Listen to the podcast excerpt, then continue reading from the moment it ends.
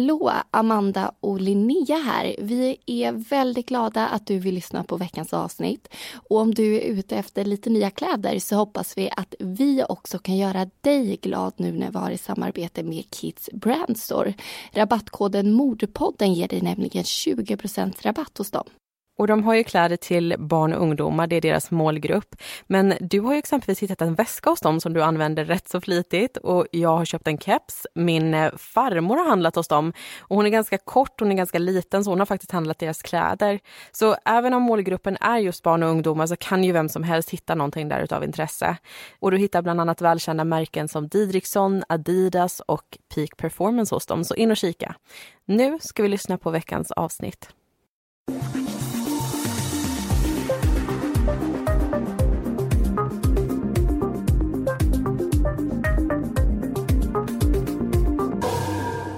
Chokladbollar, rullade i kokos eller kanske pärlsocker om du hellre föredrar det. De flesta har nog härliga barndomsminnen knutna till det traditionella bakverket. Men i det här fallet, som vi ska berätta om idag, får fenomenet chokladbollar en helt ny betydelse som inte alls påminner om kladdiga barnhänder. Den artonde juli tjugohundraåtta befinner sig två personer i en sommarstuga. Den ena bjuder den andra på chokladbollar, men vad personen som mumsar i sig bakverken inte vet är att de är fullproppade med både värktabletter och sömnmedel och att den snart skulle bli berövad på både sina pengar och sitt liv.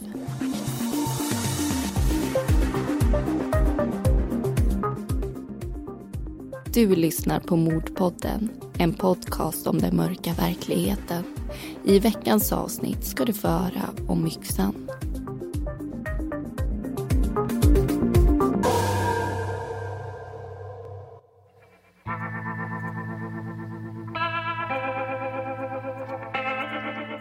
Emma är femtiofem år gammal och konstnär i Norge. Hon har en fristående ateljé. Men tjugohundratre är hon med om en bilolycka som förändrar hennes liv och tvingar henne att ge upp delar av sina drömmar. Olyckan resulterar i en whiplash-skada och nedsatt syn och då och då drabbas hon av plötsliga svimningsanfall. Emma har inget annat val än att sjukskriva sig. Eftersom hon lever på sjukersättning har hon inte längre råd att ha kvar sin ateljé utan letar istället ett hus som kan fungera som både bostad och konstnärsstudio. Om hon får önska vill hon gärna ha ett hus på landet. Hösten tjugohundrafyra hittar hon en vacker bostad utanför Molkom i Värmland. Hon ser det inte som ett problem att fastigheten ligger i Sverige eftersom hon marknadsför sin verksamhet via internet. Men synen förvärras med tiden och det slutar med att hon blir sjukpensionär. Under vintern tjugohundrafem uppstår ett glapp mellan de olika ersättningssystemen. Pengarna kommer inte, men det gör däremot räkningarna. Eftersom hon inte kan betala dem stängs efter en tid hennes el av. Och inte nog med det, snart blir hon också utan vatten. Årstiden hjälper inte heller. Det är vinter och väldigt kallt. Emma tvingas gå till vårdcentralen i Molkom för att gå på toaletten. När de stänger klockan fem hänvisas hon vidare till busstationen i Karlstad. Möjligheten att duscha finns inte. När hon ska besöka sin psykolog i Norge tvingas hon lyfta dit eftersom hon inte har pengar till bussbiljett. Hon sågar sönder flera av sina möbler för att använda dessa till bränsle för uppvärmning av huset. Situationen är helt enkelt ohållbar. I desperation vänder hon sig till socialtjänsten för att få hjälp. Hon får låna pengar till elräkningen och lovas också en god man som ska hjälpa henne att komma på fötter rent ekonomiskt igen. Den gode mannen som får uppgiften på sitt bord är i själva verket en kvinna och heter Åse. Hon blir uppringd av överförmyndaren som berättar att en kvinna i Molkom behöver en lyhörd och snäll god man och han tror att Åse är rätt person för jobbet. Åse besöker socialtjänsten i Karlstad där hon träffar Emma för första gången. Det blir ett trevligt möte. Kvinnorna inser att de delar flera gemensamma intressen. Bland annat kärleken till kultur. Någon dag senare åker Åse hem till Emma och upptäcker att hon inte har öppnat sin post under det senaste halvåret. Ekonomin är i ren och skär kaos och Åse förstår att det kommer krävas en rejäl prestation från hennes sida om hon ska lyckas få ordning på Emmas situation. Men hon tänker göra sitt bästa för att hjälpa kvinnan. De kommer överens om att Emma ska göra månatliga överföringar på fyra tusen femhundra kronor till Åse så hon kan sköta de löpande kostnaderna för bostaden. Till en början är förhållandet mellan Emma och Åse professionell. Men så småningom suddas gränserna ut mellan det privata och professionella. De etablerar en vänskapsrelation och det kommer få enormt stora konsekvenser. År nittonhundraåttiosju träffade Åse sin stora kärlek, Ture. Sedan dess har de varit ett par. Ture är en person som gärna delar med sig av ett och annat skämt och han har många häpnadsväckande historier på lager som han gärna berättar om. De flesta upplever honom som trevlig och social och hans umgängeskrets är stor. Trots sin långvariga relation är Åse och Ture väldigt noga med att inte hindra den andra från att uppfylla sina egna drömmar och leva det liv som den vill leva på sitt sätt. Därför bor de också på olika ställen. Ture brinner för skogsbruk och har en gård i Molkom. Åses största intresse är teater och hon mår därför bäst av att bo i Stockholm där hon dessutom har sina vänner och bekanta som hon inte vill förlora kontakten med. Men hon tillbringar också mycket tid med Ture på hans gård och pendlar mellan att bo där och i sin lägenhet. Hon brukar hjälpa till med det praktiska på gården, som att sköta om djuren.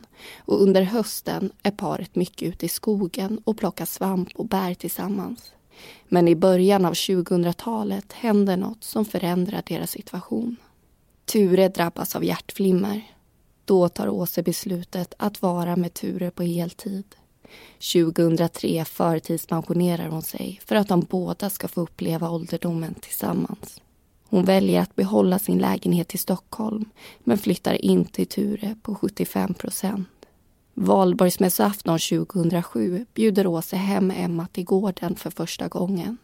De hade kommit överens om att Emma skulle hjälpa henne att måla om taket i deras kök. Som tack för hjälpen bjuder Åse på middag när de är klara. Under sommaren träffar Emma Åses sambo Ture för första gången. Hon är på gården för att hjälpa till med att sätta potatis och lök. Hon hade själv bett om att få vara med eftersom hon aldrig gjort det tidigare. Och paret tyckte bara att det var trevligt. Hon tar för sig under besöket och Ture kommenterar till Åse att han förvånas över att hon är så oblyg. Efter att de har planterat klart blir hon inbjuden på en kopp kaffe. De sitter och småpratar alla tre. Men lite drygt ett år senare skulle bara två av dem vara kvar i livet. Och en av dem skulle dömas för mord.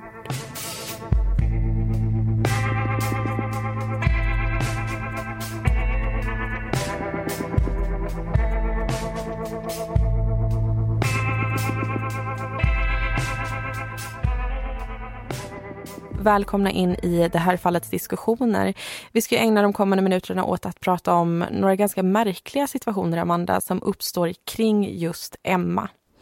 Ja, och det är Åse som berättar om den första situationen vi ska ta upp. Det här hände i början av tjugohundraåtta. Åse hade besökt Emma hemma hos henne i hennes hus och först så pratade de om konst i allmänhet, för det var ju ett intresse som de delar med varandra, just den här kärleken till kulturen. Och de kom in på samtalsämnet att Ture ville att Emma skulle komma hem till dem och eh, måla hemma hos honom på gården. Men det här samtalet kring konst klingar ut till slut. Och enligt Åse så ska Emma helt från ingenstans plötsligt ha sagt att hon skulle ta Ture ifrån henne. Åse upplevde det som att hon menade allvar med det här hon sa, och när hon kom hem så berättade hon om det här för Ture. Head over to Hulu this March, where our new shows and movies will keep you streaming all month long. Catch the award-winning movie Poor Things, starring Emma Stone, Mark Ruffalo, and Willem Dafoe. Check out the new documentary, Freaknik, The Wildest Party Never Told, about the iconic Atlanta street party. And don't miss F X's Shogun, a reimagining of the epic tale, starring Anna Sawai. So, what are you waiting for? Go stream something new on Hulu. Ryan Reynolds here from Mint Mobile. With the price of just about everything going up during inflation, we thought we'd bring our prices down. So to help us, we brought in a reverse auctioneer, which is apparently a thing. Mint Mobile Unlimited Premium Wireless. How to get thirty, thirty, how to get thirty, how to get twenty, twenty, twenty, how to get twenty, twenty, how to get fifteen, fifteen, fifteen, fifteen, just fifteen bucks a month? Sold! Give it a try at mintmobile.com slash switch. forty-five dollars up front for three months plus taxes and fees. Promo rate for new customers for limited time. Unlimited more than forty gigabytes per month. Slows full terms at mint mobile dot com. De verkar tycka att det hela var väldigt tramsigt. Mm. Och under våren så mår ju Emma väldigt dåligt, både fysiskt men också psykiskt. Och hon verkar också haft väldigt mycket otur, kan vi säga, den här kvinnan. Bland annat så har hon ramlat ner från ett träd och brutit sin rygg på sex stycken ställen. Hon har fortfarande ryggont efter den här bilolyckan som vi nämnde i början, och hon har också ont i huvudet ganska ofta. Och Åse, hon skjutsar Emma vid flera tillfällen till akuten just på grund av hennes fysiska åkommor. Och en gång så berättade Emma att det hade kommit in en vild katt i hennes hus och rivit sönder hennes händer. Och en annan gång så var Åse med Emma hos budgetrådgivaren, och då svimmade hon helt plötsligt. Hon hade med andra ord varit med om mycket olyckor och haft mycket otur, och mådde väldigt dåligt i efterhand, både psykiskt och fysiskt. Och starten på tjugohundraåtta var en extra tung period för henne, och då använde hon Åse som sin stöttepelare. Ja, Emma hon ringde ju så mycket att Åse nästan upplevde det som att hon blev terroriserad av hennes samtal. Och just våren tjugohundraåtta så stötte Emma också på ännu fler problem. Hon försökte installera internet i sitt hus, men ingen operatör ville göra det hos henne just eftersom hon hade betalningsanmärkningar. Och Emma hon såg det här som slutet på sin konstnärliga verksamhet. Eftersom hon inte kunde marknadsföra sina verk så kände hon att hon inte blev synlig. Och är hon inte synlig så kan hon inte heller få några kunder, så det här var väldigt jobbigt för henne. Men en operatör erbjöd sig trots allt att utföra en installation på ett villkor. Och det var att Emma skulle lägga tre tusen kronor i depositionsavgift. Och det här hade hon inte möjlighet till. Men Åse var då snäll och lånade ut den här summan för att Emma skulle kunna få igång sin verksamhet igen. Och sen så rullade ju juni in, och Emma hon besökte tandläkaren och hon gjorde ganska många omfattande lagningar i sin mun. Och som de flesta vet så är det ju väldigt dyrt att gå till tandläkaren. Så Åse hon frågade ju direkt Emma hur hon hade tänkt att betala för det här besöket. Och Emma hon hade då sagt på skoj lite sådär att jag får väl råna en bank. Och Åse hon upplevde väl att det här var lite typiskt för Emma, att när det gällde just ekonomin så kunde hon bara rycka på axlarna åt problemen. Men ibland så pratar de också väldigt seriöst om den här problematiken, och Emma förstod allvaret i situationen. Hon hade ju fått uppleva vad som faktiskt kan hända om man inte betalar sina räkningar, i och med att både vatten och el stängs av under en period. Och det vet man ju själv hur begränsad man blir om man bara har strömavbrott i några minuter. Det är ju först då man faktiskt inser hur beroende man är av de här sakerna. Och nu har vi pratat en del om Emmas inställning till pengar, skulle man kunna säga. Men jag tänkte att vi också ska prata lite om Tures relation till det, för den ser ganska så annorlunda ut. Ture han hade en vana att ha ganska mycket kontanter på sig, både eh, i plånboken men också hemma på sin gård. Och summan den varierade såklart, men det var inte ovanligt ska vi säga att han hade tiotusentals kronor på sig. Och släktingar och bekanta de hade påpekat för honom flera gånger att det är ganska riskabelt att ha så mycket pengar, med just risken för personrån.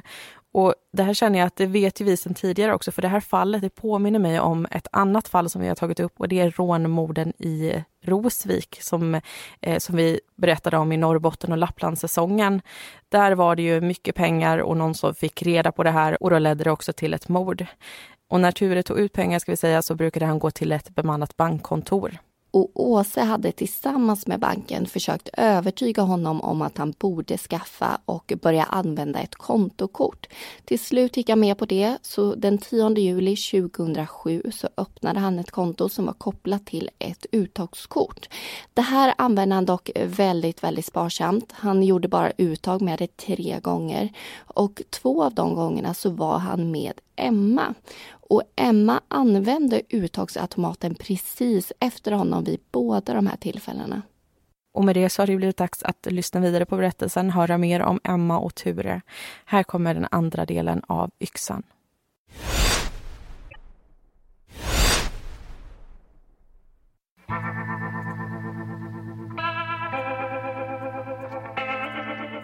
I början av tjugohundraåtta befinner sig Emma hemma hos Ture och Åse. Hon frågar om de vet var hon kan köpa lister. Hon ska nämligen delta på en kommande konstutställning och behöver snickra ihop ramar till sina tavlor. På utställningen ska hon visa upp verk som hon skapat genom ett samarbete med en läkare. Läkaren har tagit bilder på kroppens celler och Emma har i sin tur tolkat och gjort om de bilderna till landskap. Åse tror att hon har en lösning på ramproblemet. Ture har nämligen flera listor hon säkert får ta, och det får hon. Emma tar med sig listorna hem till sin bostad och sågar dem i lämplig storlek. Ture erbjuder sig att köra både Emma och hennes tavlor till utställningen. Emma tackar med glädje ja. Att få med sig trettio tavlor på egen hand är inte så lätt. Hon frågar vad han vill ha betalt för att hjälpa henne, men Ture säger att han inte vill ha några pengar. Hon får däremot gärna hjälpa till lite på gården. De har en överenskommelse. Och när den stora dagen väl kommer åker de iväg tillsammans på morgonen till galleriet. Men till deras förtret kommer de dit alldeles för tidigt, så entrén är fortfarande låst. Ture tycker att de borde utnyttja tiden och passa på att uträtta ytterligare några ärenden medan de väntar på att galleriet ska öppna upp dörrarna. Han har hittat en annons på Blocket med möbler han är intresserad av och vill gärna åka och kolla på dem. Emma följer med. Ture gillar vad han ser och kommer överens med säljarna om att han kommer att hämta möblerna vid ett senare tillfälle. Klockan tickar iväg och det är dags att åka tillbaka till galleriet. De lastar av konstverken. Emmas son kommer dit och hjälper till att få tavlorna på rätt plats. Hennes dåliga syn hindrar henne från att på egen hand få allting att hänga snyggt och rakt. Utställningen pågår under tre veckor och när det är dags att montera ner alla konstverk är Ture återigen där och hjälper henne. De tar ner tavlorna tillsammans och lastar försiktigt in dem i bilen och kör hem. Men det är inte bara Ture som hjälper Emma. Emma ställer även upp och hjälper honom. Ture ska åka och hämta möblerna som han och Emma var och tittade på. Men det finns ett problem. I maj tog han bort stygn efter en operation han genomgått under våren. Han hade då fått stränga order av den behandlande läkaren att han inte skulle lyfta tunga föremål. Han kan alltså inte hämta möblerna själv. Ture frågar sin vän Göran om hjälp. Göran ställer gärna upp. Men på grund av jobb kan han bara hjälpa till att lasta på möblerna på släpvagnen och inte av. Så det bästa är om Ture kan höra med ytterligare en person som kan hjälpa till. Åsa är i Stockholm så Ture ser ingen annan möjlighet än att be Emma om hjälp. Han kommer och hämtar henne och de möter sen upp Göran som kör egen bil så han snabbt och smidigt kan åka till jobbet när de är klara. Det är ett stort och tungt skåp. En mindre badrumsmöbel och några kandelabrar som ska hämtas. De lastar upp möblerna på släpvagnen. Göran åker sedan därifrån och Ture och Emma åker hem till gården. Skåpet väger så pass mycket att de inte lyckas bära upp det till övervåningen. Men de får in allting i alla fall. Det är huvudsaken. Ture bjuder på mat som tack för hjälpen. På kvällen ringer han Åse och berättar om både möblerna och middagen. Den sjuttonde juli tjugohundraåtta är Åse hemma hos Ture på hans gård. De pysslar med lite olika sysslor, helt ovetande som att det är deras sista dag tillsammans. Åse hör av sig till sin vän Karin. Väninnorna bestämmer att de dagen därpå ska åka in till Karlstad. Först hade de planer på att åka till Tures sommarstuga, men nu blir det shopping och bio på schemat istället. De ska se den populära filmen Mamma Mia. Och Karin får i uppdrag att fixa biljetter. Det har blivit en slags vana för Åse att höra av sig till Emma när hon ska åka in till Karlstad och höra om hon vill följa med för att på så vis hjälpa sin vän att spara på busskostnader. Det gör hon även den här gången. Hon förklarar att hon dock bara kommer kunna skjutsa henne dit men att hon får ta bussen hem eftersom de ska på bio. Till Åses förvåning avböjer Emma erbjudandet. Hon brukar alltid vilja följa med. Vad ska jag göra i stan? Jag har ju inga pengar, är hennes kommentar, trots att det aldrig har varit en ursäkt förut. Åse säger att hon gärna får höra av sig om hon skulle ändra sig. Ture vill inte heller följa med utan säger att han ska passa på att få klart lite praktiska göromål på gården istället. Dagen därpå äter Åse frukost. Efteråt åker hon precis som planerat iväg till Karlstad för att tillbringa dagen med vännen Karin. Förutom sin gård äger Ture även en sommarstuga, men han äger den bara till femtio procent. Den andra halvan ägs av Lena. Det är hennes stuga från början, men på grund av en knepig ekonomisk situation hade hon inte råd att ha den kvar. Ture kom då in i bilden som en räddare i nöden och erbjöd sig att köpa hälften av fastigheten. Dels för att hjälpa Lena och dels för att han såg sommarstugan som en bra investering. Efter att ha lärt känna Ture anser Lena att det är en karaktäristisk egenskap hos honom. Att han vill hjälpa alla som behöver det.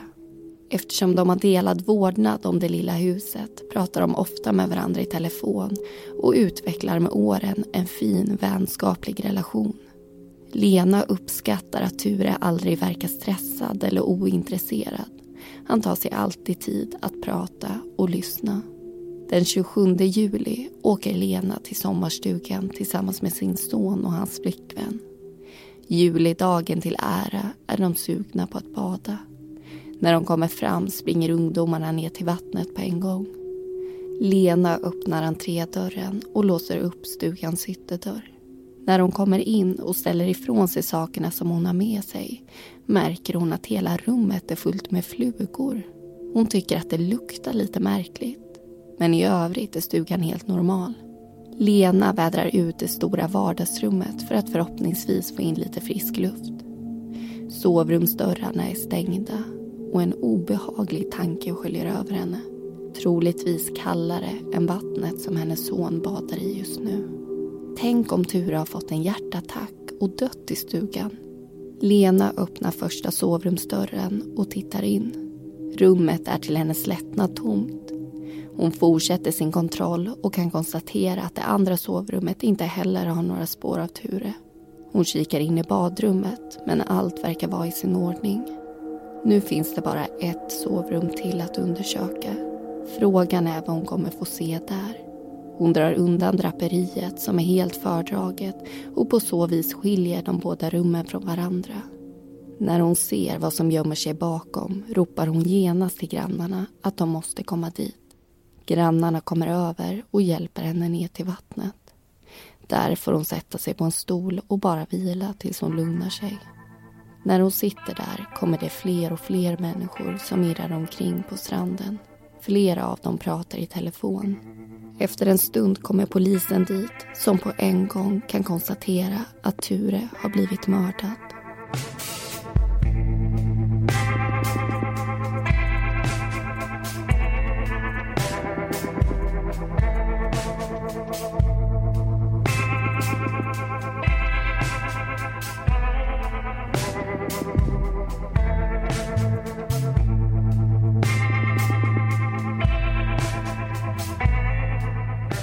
Ja, då har det blivit dags att diskutera det här fallet igen. Och det som har kommit fram i berättelserna ska vi prata om, men också lite nya saker. Och vi ska prata om kärnan i det här fallet och det som också är svårt med själva utredningen. Och det är att få svar på frågan, är det ett mord som sker i självförsvar där gärningspersonen också är ett offer eller handlar det om ett rånmord? Det här är ju väldigt svårt att avgöra med tanke på att Ture såklart inte kan ge sin version om vad som hände i stugan.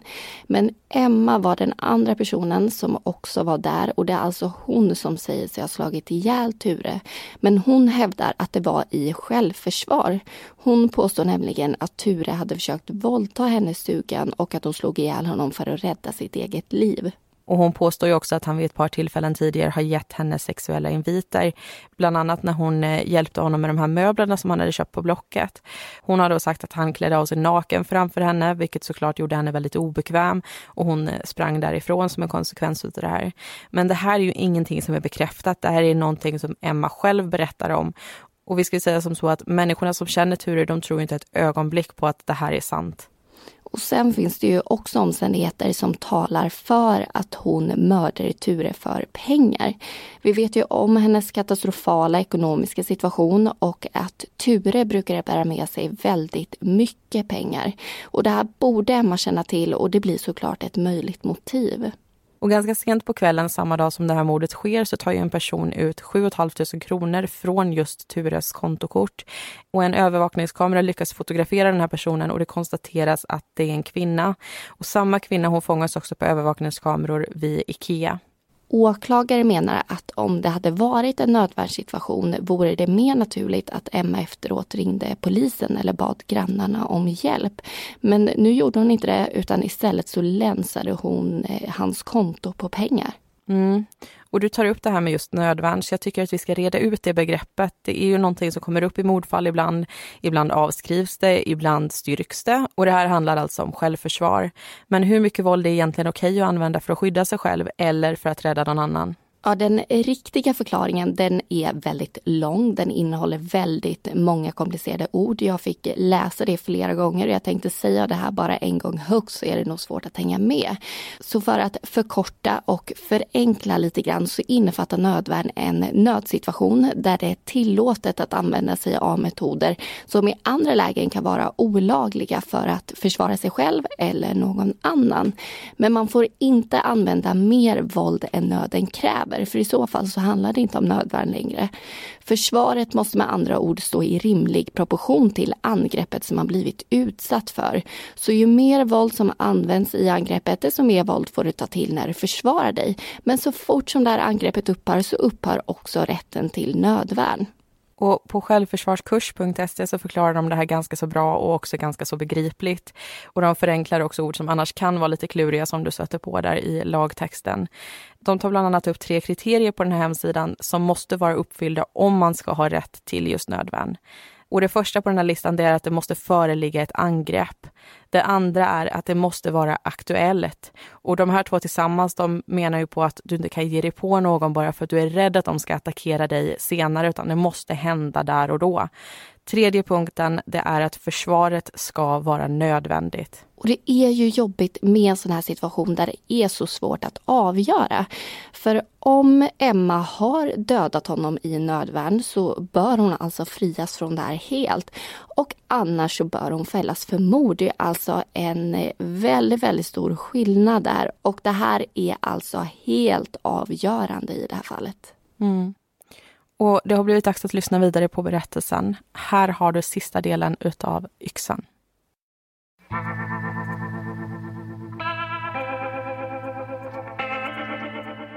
Det är den artonde juli tjugohundraåtta, dagen då Tures liv får sitt slut. Enligt Emma ringde Ture henne och frågade om hon hade lust att följa med till hans sommarstuga. Han sa att Åse och hennes vän Karin redan var där. Han tänkte att de kanske kunde grilla och åka en tur med båten. Emma packar med sig chokladbollar för att ha något att bjuda på till fikan. Hon misstänker att det kommer serveras kaffe och eftersom hon inte är så förtjust i den svarta varma drycken packar hon även med en halvdrucken läsk. En stund senare ringer Ture och meddelar att han står utanför. Hon hoppar in i bilen. Ture kommer aldrig kunna ge sin version av vad som egentligen hände den där sommardagen i hans stuga. Men det här är Emmas historia. När de kommer fram till stugan tittar Emma efter Åses bil men kan inte se den någonstans. Ture säger att de kanske har parkerat på andra sidan av huset. Han låser upp dörren. Emma tycker det är konstigt att den är låst om Åse och Karin redan är där. Hon ropar efter sin väninna utan att få svar. Och när Ture låser dörren förstår hon att Åse inte är i stugan. Och att hon själv befinner sig i en ytterst besvärande situation. Emma menar att Ture sen gör flera sexuella inviter. Hon försöker vinna tid genom att säga att hon kan dricka kaffe först. När Ture är ute i köket och styr med fikat kommer hon att tänka på medicinerna som hon alltid har i en rosa metallask i väskan. Hennes plan är att försöka lura i honom tabletterna. Om han blir lugnare och kanske till och med somnar kan hon säkert lämna stugan. Ture går mellan köket och vardagsrummet. När han för andra gången lämnar henne utom synhåll stoppar hon in tre till fyra Voltaren och mellan sju och elva stycken insomningstabletter i ett par av chokladbollarna hon har med sig. Hon är orolig för att Ture ska råka se vad hon håller på med, men hon lyckas dölja medicinerna varje gång han kikar in i vardagsrummet. Ture kommer och sätter sig med sin kaffekopp medan hon själv dricker sin Cola Light. Han får i sig några av chokladbollarna, men Emmas påstådda strategi att få honom att somna misslyckas. Och enligt henne hamnar de mot hennes vilja i sovrummet. Emma hävdar att Ture korsar alla hennes gränser och att hon inte har något annat val än att använda yxan som hon får syn på på golvet. Hon menar att hon slåss för sitt liv.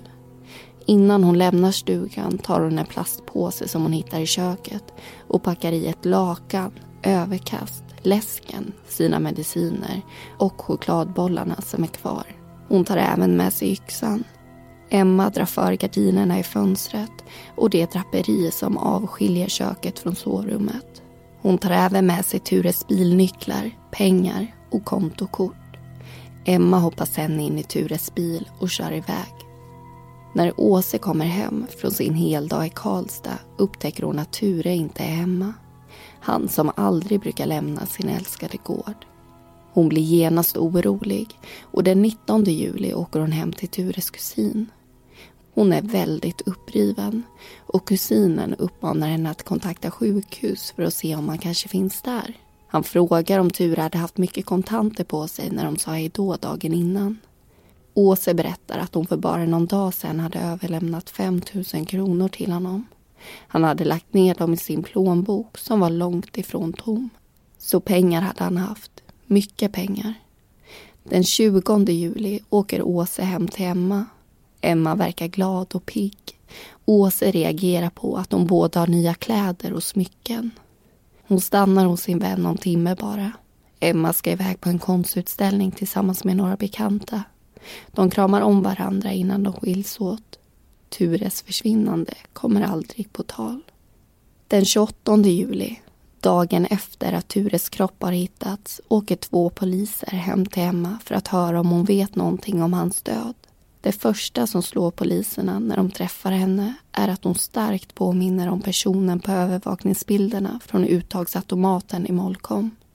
Poliserna hinner inte säga speciellt mycket förrän Emma påstår att Ture gjort sexuella närmanden mot henne. Men något våldtäktsförsök nämner hon inte. Polisen beslagtar en jacka som överensstämmer med den jacka som kvinnan på övervakningsfilmen bar, och i bostaden hittas också likadana plasthandskar som kvinnan haft på sig. Poliserna bestämmer sig för att anhålla Emma. Det är först under det tredje förhöret som hålls med henne som hon berättar att hon blivit utsatt för ett våldtäktsförsök av Ture. I samma veva hittas Tures bil i Karlstad och tas i beslag för teknisk undersökning. Åse har ingen aning om att hennes vän har blivit frihetsberövad. Tvärtom finns det ingen som helst tanke på att hon kan vara inblandad. Åse hade tänkt fråga om hon fick sova hemma hos henne i hennes gästrum, eftersom det inte kändes bra att sova på gården utan Ture. Men när polisen visar henne övervakningsbilderna förändras allt. Först får hon titta på stillbilder som visar en kvinna som tar ut pengar från en automat. Hon tittar flera gånger och börjar fundera på om det kan vara Emma. Hon tycker att hon känner igen hennes min, stirriga blick och kläderna. Hon är dock inte helt säker, men när hon får se de rörliga bilderna från övervakningskameran försvinner allt tvivel. Kvinnan på bilderna och filmerna är Emma. Hon känner även igen henne på bilderna från IKEA. Det är en kombination av hennes gångstil, kläder hon har på sig och närbilderna som gör henne säker. Den kvinna som hon hade lagt ner sin själ för att hjälpa var förmodligen samma person som hade krossat drömmen om att hon och Ture skulle leva resten av livet tillsammans på gården. Det är svårt att med säkerhet ta reda på vad som egentligen hände i stugan, eftersom de bara var två där och det bara är en av dem som kan berätta sin version. Enligt tingsrättens bedömning finns det tre tänkbara scenarior. Det första är att Ture lurat dit Emma för att ha sex med henne. Det andra alternativet är att Emma planerat att döda Ture för att komma över hans pengar eller för att hämna hans påstådda agerande med sexuell anspelning mot henne som hon berättat om.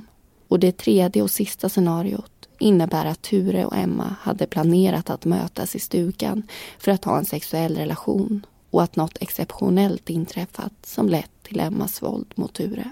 Tingsrätten menar att sovrummet där Ture hittades verkade ha förberetts för att något av sexuell karaktär skulle ske.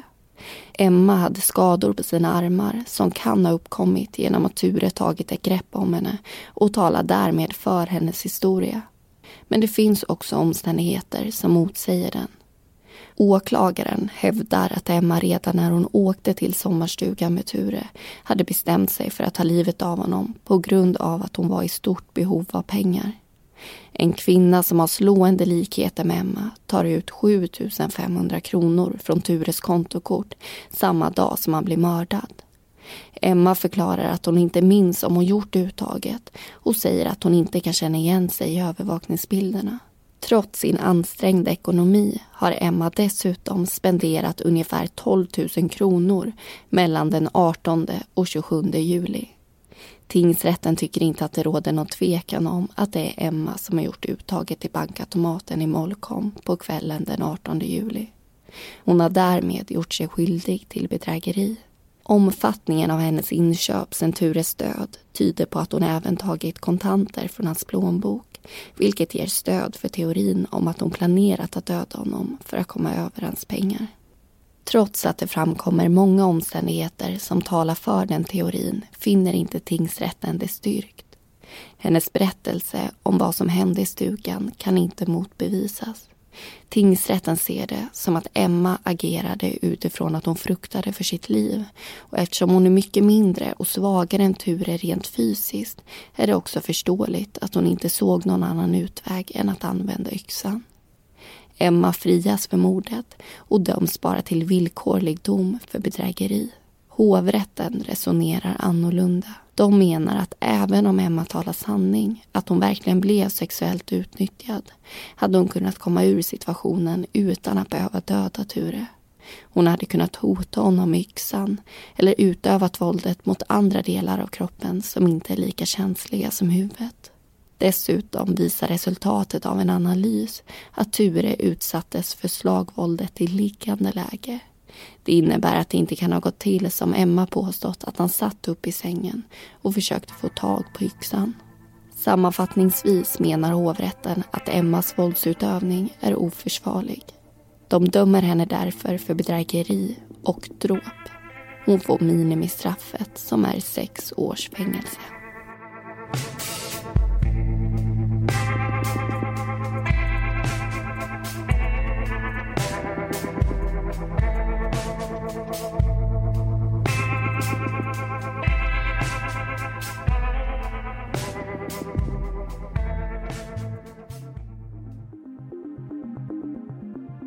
Tack så mycket för att du har lyssnat. Personerna i berättelsen heter egentligen någonting annat och informationen är hämtad ifrån domarna i fallet. Nästa söndag är vi tillbaka med ett nytt avsnitt. Hoppas vi hörs då.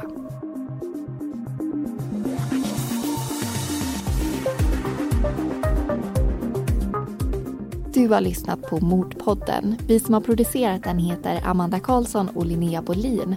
Bakgrundsmusiken var bland annat Soaring av Kevin MacLeod och Deep Space av Audionautix.